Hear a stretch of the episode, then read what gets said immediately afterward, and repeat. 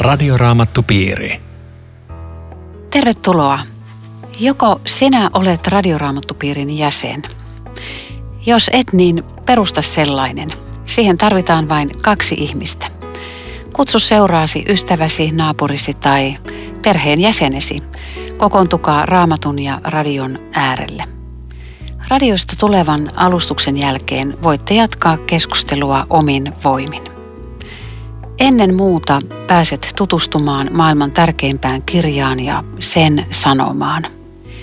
Mukaan voit ilmoittautua sähköpostilla aino.viitanen at sro.fi tai postikortilla Suomen raamattuopisto PL 15 02701 Kauniainen – Radioraamattupiiriläisten kesken arvomme joka kuukausi perussanoman julkaiseman uutuuskirjan ja vuoden lopussa lomaviikon Vuokatin rannassa.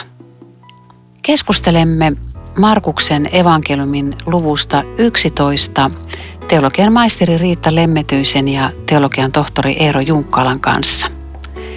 Teknisestä toteutuksesta huolehtii Aku Lundström ja minun nimeni on Aino Viitanen. Luku 11 on otsikoitu Jeesus ratsastaa Jerusalemiin. Ja Jeesus näkee kaiken ennalta niin kuin viime kerralla todettiin ja Jeesus näki nyt tämän aasinkin. Miksi Jeesus halusi aasin? Ja vielä semmoisen aasin, jonka selässä kukaan ei ole vielä istunut. Ja miksi ratsastettiin Jerusalemissa? Miksi sekin oli tarpeen? Ja miksi, miksi varastettiin aasi? Niin. Tämä aasin otto muuttaminen on, tuli mulle mieleen, kun mä ajattelin tilannetta Afrikassa, jossa mä olin ja siellä oli paljon aaseja. Niin siis suomalainen voisi ajatella, että ei voi mennä toiseen kylään, että antakaa toi hevonen vähäksi aikaa lainaksi vieraalle. Mutta jos Afrikassa olisi ajateltu, että nyt tulee arvokas vieras kylään, niin kaikki aasinomistajat sanovat, että hei, ota mun aasi lainaksi. Tämä on suuri kunnia, mä haluan antaa sen sulle. Kyllä sä sen tietenkin palautat. Mutta miksi näin, niin siinä, siinä voi olla monia syitä. Pääsy on ehkä se, että kyllä Jeesus tässä tietoisesti toteutti Sakarian kirjan 9. luvun profetian. Ja toinen syy voisi olla se, että siellä, siellä Davidkin ratsastaa aasilla öljymäille, mutta se Sakarian kirjan 9. lukuhan tässä on selvästi taustalla. Mä voisin lukeekin sieltä, niin kuulija saa sitä ymmärryksen. Sakaria 99. Iloitse tytär Sion, riemuitse tytär Jerusalem, katso kuninkaasi tulee. Vanhurskas ja voittoisa hän on, hän on nöyrä. Hän ratsastaa aasilla. Aasi on hänen kuninkaallinen ratsunsa. Ja sitten muuten seuraavan jakeen lopussa sanotaan, että hänen, hän julistaa kansoille rauhaa – ja hänen valtansa ulottuu merestä mereen, Eufratista maan ääriin. Eli siinä on panna jo Israelin rajatkin uusiksi, että ne menee maan ääriin saakka. Tämä on semmoinen messisto, on hyvin selvä messianinen kohta. Eli ihmiset ymmärsivät tasan tarkkaan, mistä on kyse. Kaikki ei varmaan ymmärtänyt, mutta ne, ne jotka sitten tähän kulkueeseen liittyy ja huutaa, niin ne tajuaa tai aavistaa tai ihmettelee, että voiko tämä – liittyä tähän? Voiko toi olla toi, joka nyt tuossa ratsastaa? Tämä on varmaan ainoa kerta, että Jeesus suostuu ihmisten juhlittavaksi. Missään muualla ei ole vastaavaa. Ja varmaan ainoa kerta myöskin, jolloin ikään kuin suostuu messiaaksi kruunattavaksi, siis tavallaan. Ja, ja. Että hän ottaa niin kuin vastaan messiaalle osoitettuja lauseita, niin kuin toi psalmin 18. Niin, mutta miksi aasi? En mä tiedä, onko siellä muuta vastausta muuta kuin se, että Sakaria 9 ennustaa, että se on aasi. Mm. Miksi semmoinen aasi, jonka selässä ei ole kukaan muu vielä ollut? En tiedä. Mutta... Voiko olla, hei, voiko olla sitä, kun vanhassa testamentissa aina esikoinen kuuluu Jumalalle kaikesta, että se oli tämmöinen, tai ei ole kukaan Aivan. koskaan käyttänyt. Aivan. Se olisi aika hyvä ehdotus. Ja kenties jopa se, että, että uhri eläin piti olla viaton ja puhdas. Eli se on jotakin tällaista, että, että Jeesukselle kelpaa tai äh, niin kuin nyt se, joka... No mitä, mitä te ajattelette siitä, kun mua puhutteli tässä se, että, että Jeesus näyttää niin kuin ennalta tietävän, mitä tapahtuu. Että kun te meette sinne, niin siellä on Aasia ja sitten ne ihmiset antaa sen teille ja sanokaa niille vaan niin ja niin. Että oliko Jeesus käynyt etukäteen siellä sopimassa sen, että, että hän lainaa sitä Aasia? Mä itse haluaisin ajatella, että ei, koska, koska Jeesus jotenkin haluaa rohkaista – kun mikä hänen kohtalonsa on, niin tämäkin tapaus jälkeenpäin vielä niin kuin rohkaisee näitä opetuslapsia, että Jeesus tiesi kaiken edeltä. Jeesus tiesi sen oman kärsimisensäkin. Jeesus tiesi koko ajan, se oli kartalla siitä, mitä tapahtuu. Että olisiko tämä kuitenkin tämmöinen salainen tai, tai, tai julkinen rohkaisu opetuslapsille siitä, että Jeesus tietää kaiken? Varmaan paljon parempi selitys kuin se, että se olisi edellispäivänä käynyt, käynyt ju- juonimassa niin, kaikki. Niin, juonimassa se. Minun puhutteli tämä, tämä tota, jos joku kysyy, miksi te teet, niin te ette vastatkaa, että Herra tarvitsee sitä. Että, että näin lyhyt selitys tälle kyseiselle isännälle ja jo, jo sajaa se lähtee. Että kun ajattelee itseä, niin Riittäisikö näin ytimekäs? Ei, ei, ei herra näin helpolla mun kohdalla selvinnyt, että se sanoo vaan, että mä tarttisin sitä ja, ja mä en, mä en panisi vastaan, että tota, Joo. tarvitaan enemmän. Sinänsä kiinnostavaa, että herra tarvitsee aaseja edelleenkin. Niin, ei, ei muuta sen kummempaa. Ainoa asia, mikä, mitä Jeesus tarvitsee, on, ei ole ihmisiä ja kyvykkäät tyyppejä, vaan aasia. Tässä, tässähän niitä on kolme kappaletta. niin, joo. joo. Kyllä siinä on varmaan toi tietynlainen semmoinen ennalta tietämisen ja majesteetillisuuden niin viesti Mm. Että nyt, nyt on Herra liikkeellä. Mun tulee vähän samanlainen ihmetys kuin siinä, kun Jeesus sanoo Pietarille, että mene ongelle ja ota se kala ja, ja. siellä suussa on se raha ja vie se sitten itsesi ja, ja minunkin puolesta, se temppelivero. Ja, ja sitten se, että ylipapit ja kirjanoppineet sanoo, että ei oteta sitä kiinni juhlan aikana, ettei syntyisi meteliä kansassa. Mutta Jeesus sanoi, että juhlan aikana. Eli hänellä oli ohjat käsissään eikä kiinniottajilla hän määritteli sen ajan loppujen lopuksi. Joo, Joo tota mä en ole ajatellut. Joo.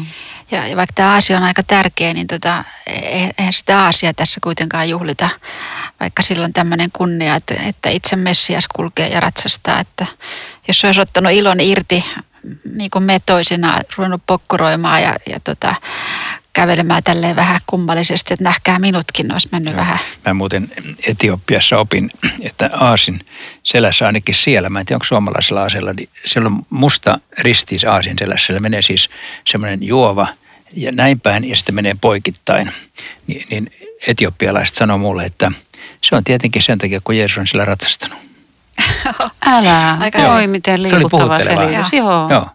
Ne oli ihan varma, että sen takia aasilla on tämä ristiselässä.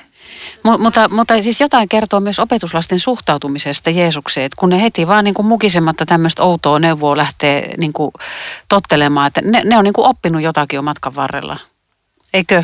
Joo, Kyllä. vaikka tekstihän ei välttämättä kerro, että olisiko ne hiukan napissu. Siis tekstihän oikaisee kyllä mutkat suoriksi. Onhan ne voi sanoa, että hetkinen Jeesus, että mitä se tarkoittaa, että ei kai nyt ihan tollainen. Ei, ne, ei siis teksti ei kerro sitä todellakaan. Mä vaan tässä nyt vähän Ehkä, saiva, se, ehkä siitä ei voi päätellä mitään. Mä, mä jotenkin olin positiivinen, että ne on oppinut jotakin. Joo. Tämä vaatteiden levittäminen, tämä on aika puhutteleva. Voi olla, että oli juhlavaatteita ja, ja tota, miten moni miettii ennen kuin vaatteensa laittoi, että mitä vaimo sanoo kotona, jos mä paan sen tuohon aasin tallattavaksi. Mutta tämmöinen kunnioitus osoitettiin siitä varmaan meidän punainen mattokin tulee. Että. Mutta siellä on ollut hirveä hypetys päällä, kuulkaa. Siis siellä on lentänyt vaatteet tielle, on ollut lehviä, mitä ne katkoo tievarsista. Koko porukka huutaa Hoosianna. Mitä Hoosianna on suomeksi? Sehän on lainaus psalmista 118, suora lainaus. Mäpäs etsin sen täältä ja luen, koska se on sikäli olennaista, että – psalmi 118 on yksi messiaanisimpia psalmeja, jos näin voi sanoa. Siellä on paljon tämmöistä messiaaseen liittyvää, mutta vaikkapa jakeesta 22 eteenpäin. Ja muuten, tämä on sikäli ihan järkevää lukea, että kun ne laulo siinä sitä yhtä kohtaa, niin ne on kyllä luultavasti joko laulunut pidempäänkin tai ainakin ajatuksissaan niin on tuntenut koko psalmin – jota, jota me emme tunne automaattisesti. No mä luen siltä vaan katkelman. Kivi, jonka rakentajat hylkäsivät, on nyt kulmakivi. Herra tämän teki. Herra teki ihmeen silmiemme edessä. Tämän päivän on Herra tehnyt. Iloitkaa ja riemuitkaa siitä. Hoosianna, Herra anna meille apusi. Oi Herra, anna menestys. Siunattu olkoon se, joka tulee Herran nimessä. Herran huoneesta teidät siunataan. Tämä ne ainakin niin kuin tiesivät ja lauloivat ja, ja Hoosianna on Herra auta. Mm. Että aika puhutteleva juttu koko tämä kaiken kaikkiaan tämä, tämä ratsastus Jerusalemissa, kun siinä on niin vahvasti läsnä se vanha testamentti ja nyt se tapahtuu silmien edessä. Ja, ja eh- ehkä tämän tapahtuman siis yksi viesti on se, että Jeesus pitää myöskin kansan edessä ikään kuin kruunata messiaaksi, jotta hän voisi messiana kuolla. Siis jotta ihmiset voisivat nyt jollain tavalla tajuta, vaikka useimmat eivät tajunneet, että tämä on Messias ja sitten hän kuolee. Siis ennen kuolemaa tällaista tapahtuu. Hän ei tämmöistä suosiota ikinä saanut aikaisemmin. Toi on aika puhuttelevaa tuossa kesä 11 se, että, että Jeesus siis tuli näin Jerusalemiin kansan ylistyksen keskellä.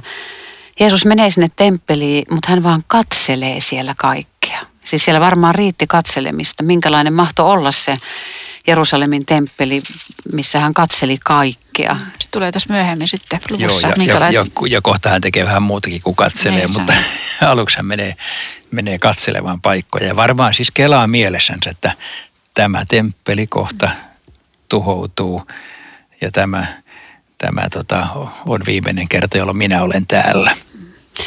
Mutta hän tosiaan tyytyi katselemaan ja lähti sitten, sitten tässä sanotaan sekin tarkkaan, että opetuslasten kanssa Betaniaan. Jeesus oli varmasti viimeisen viikkoonsa. Tästä alkaa viimeinen viikko. Hän oli viimeisen viikkoonsa juuri Betaniassa Martan, Maria ja Lasaruksen kodissa. Eli hänellä oli se ystäväkoti, oli tukikohta, mm. josta hän lähti. Varmaan kävi ehkä joka päivä temppelissä sen viimeisen viikon aikana. Ja Betaniahan sijaitsee Öljymäen sillä rinteellä, joka ei näy Jerusalemiin, eli siis siellä Kuoleenmeren puoleisella rinteellä.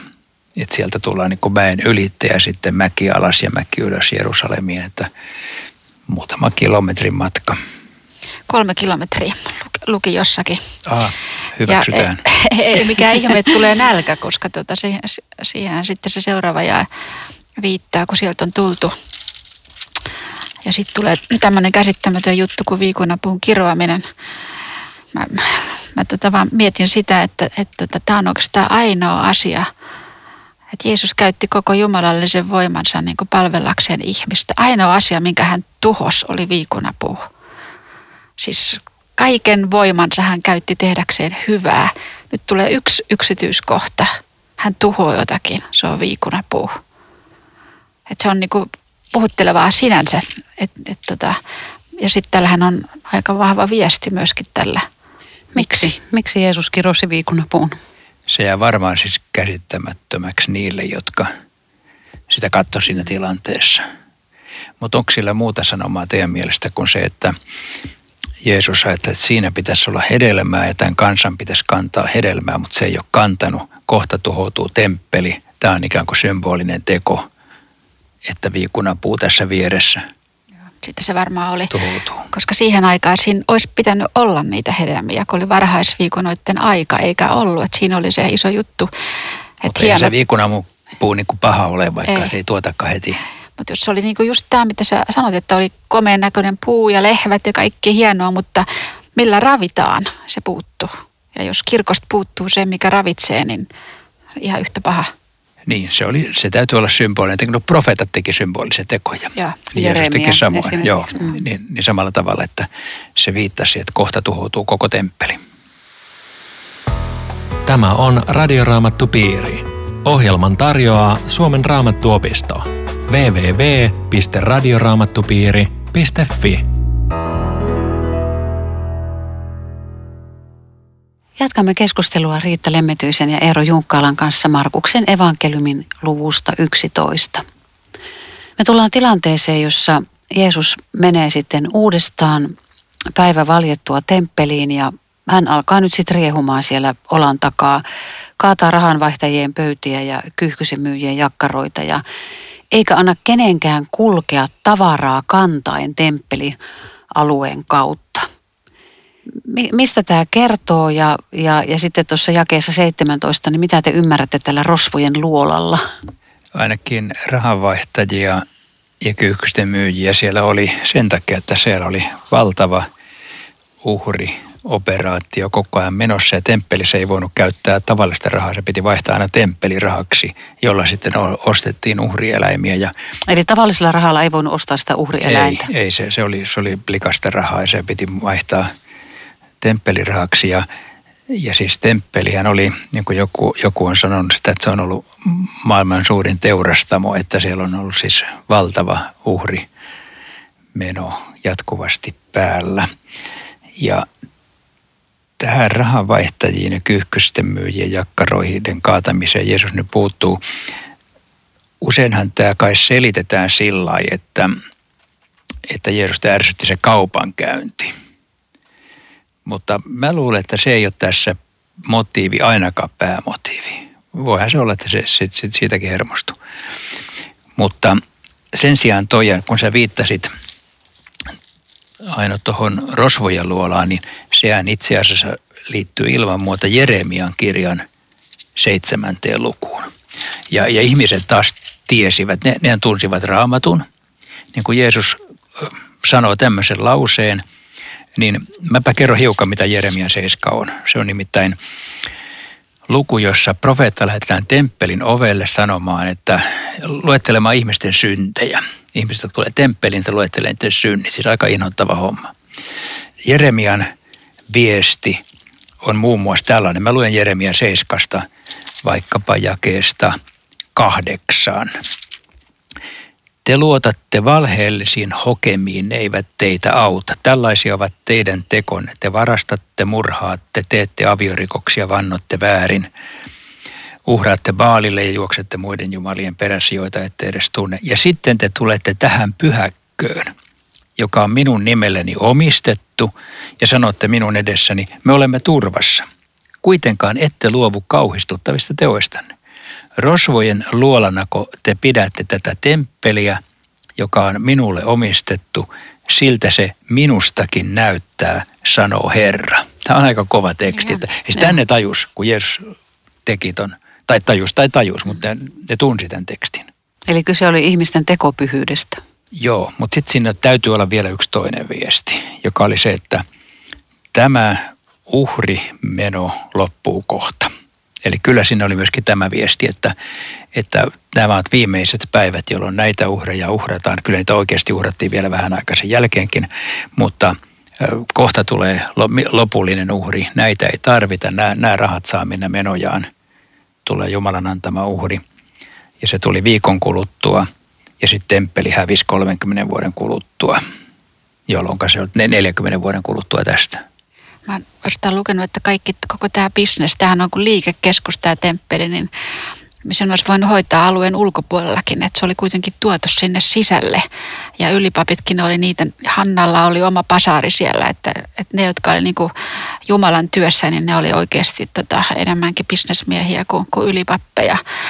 Että voisiko ajatella myöskin niin, että se Jeesuksen niin kuin vihastuminen oli, oli myöskin sitä, että kun se temppeli on ollut niin special Israelin historiassa, Jumala on ilmestynyt siellä. Ihmiset on lukenut psalmeja ja kiittänyt. Ja nyt se on niin kuin tämmöinen, tämmöinen paikka, että Jeesus niin kuin viestittää jotenkin, että, että kun Jumala etsii ihmistä, niin silloin kaiken muun on väistyttävä. Että olette tuonut kaiken muun tänne sisään, jotta Jumala ei saisi puhutella ihmistä. että siinä on niin kuin se, se on muuttunut se temppeli ja se, miksi se kerran rakennettiin, niin joksikin ihan muuksi kuin minkä takia Jumala antoi käskyn rakentaa temppeli epäilemättä temppelihän oli koko juutalaisen uskonnollisuuden sydän ja keskus. Ja se oli Jumalan kohtaamisen paikka, se oli Jumalan ilmestymisen paikka. Ja kyllä tässä Jeesuksen toiminnassa, vaikka se ei näistä sanoista käy suoranaisesti ilmi, niin on juuri tämä viisauskin, että hän on se lopullinen temppeli. Hänhän sanoo toisessa yhteydessä, hajottakaa maahan tämä temppeli, minä rakennan sen kolmessa päivässä tarkoittaa omaa ruumistaan. Eli, eli hän täyttää sen, mitä temppeli Jumalan palvelus ei ikinä pystynyt täysin täyttämään itsessään.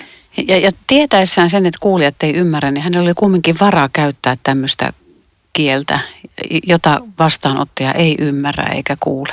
Siis se on, se on ihan käsittämätöntä. Se, se, mikä mua vaivaa, niin kun tässä nyt Jeesus on se uhri ja, ja tämä uhrikäytäntö loppuu, miksi kuitenkin sitten vanhan testamentin puolella on sellaisia kohtia, kun puhutaan, puhutaan niin kuin lopun ajoista ja u, u, uusista, emme tiedä puhutaanko siellä uusista taivasta ja uudesta maasta, mutta vai liittyykö se tuhatvuotiseen valtakuntaan, mutta kuitenkin uhrimenot jatkuu ja siellä, siellä niin kuin kaikki on hyvin ja kansa saa suorittaa uhrinsa. Minkä ihmeen takia enää niitä uhreja pitää suorittaa, kun Jeesus on uhrattu? Miten sä selität sinne ne jääneet, ne profeetiat tästä uhrikäytännöstä? Joo, sen täytyy olla symbolista puhetta. Se on muun muassa siis koko Hesekielin kirjan loppu. Osahan on tätä, Joo. että siellä puhutaan siis tulevaista Herran temppelistä, jossa on uhrit ja kaikki. Niin, niin tota, se ei voi tarkoittaa sitä, että juutalaisten pitäisi uudelleen käynnistää uhrimenot, koska t- tämähän on, olisi suoranainen niin kuin isku Jeesuksen lopullista uhria vastaan. Vai eikö ja, ne, ne ei ole voinut vielä niin kuin osata ajatella sitä, että Jeesus tulee ainutkertaiseksi uhriksi? Että onko niiden profeetia jollakin tavalla niin kuin, ö, vaillinainen? Noin voi sanoa, taikka sillä, että ne on kirjoittanut sen ikään kuin parasta, miten ne tietää, ja silloin se on uhrit.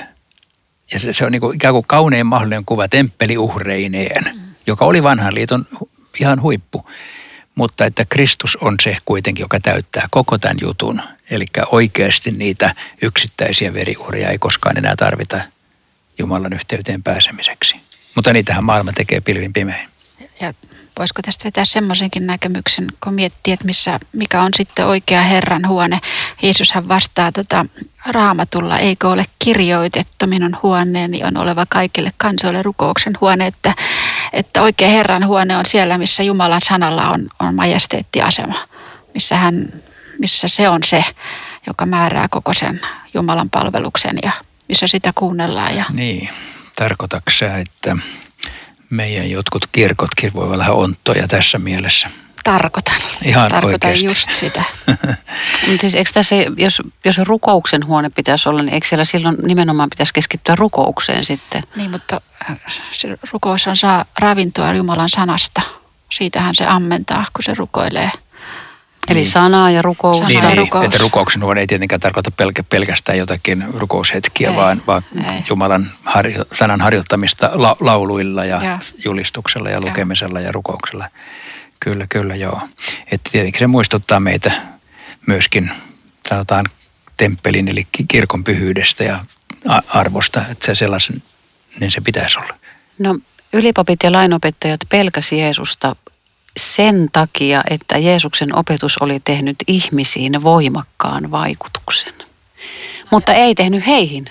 Ei, ja nämä, aika jännä, tässä on tämmöinen liittoutuma, nämä oli arkkivihollisia keskenään, ylipapit ja lainopettajat, ne, ne oli, osa, toiset oli saddukeuksia, toiset fariseuksia, ne kartta toisiaan, mutta kun vihattiin Jeesusta, niin se oli yksi koalitio.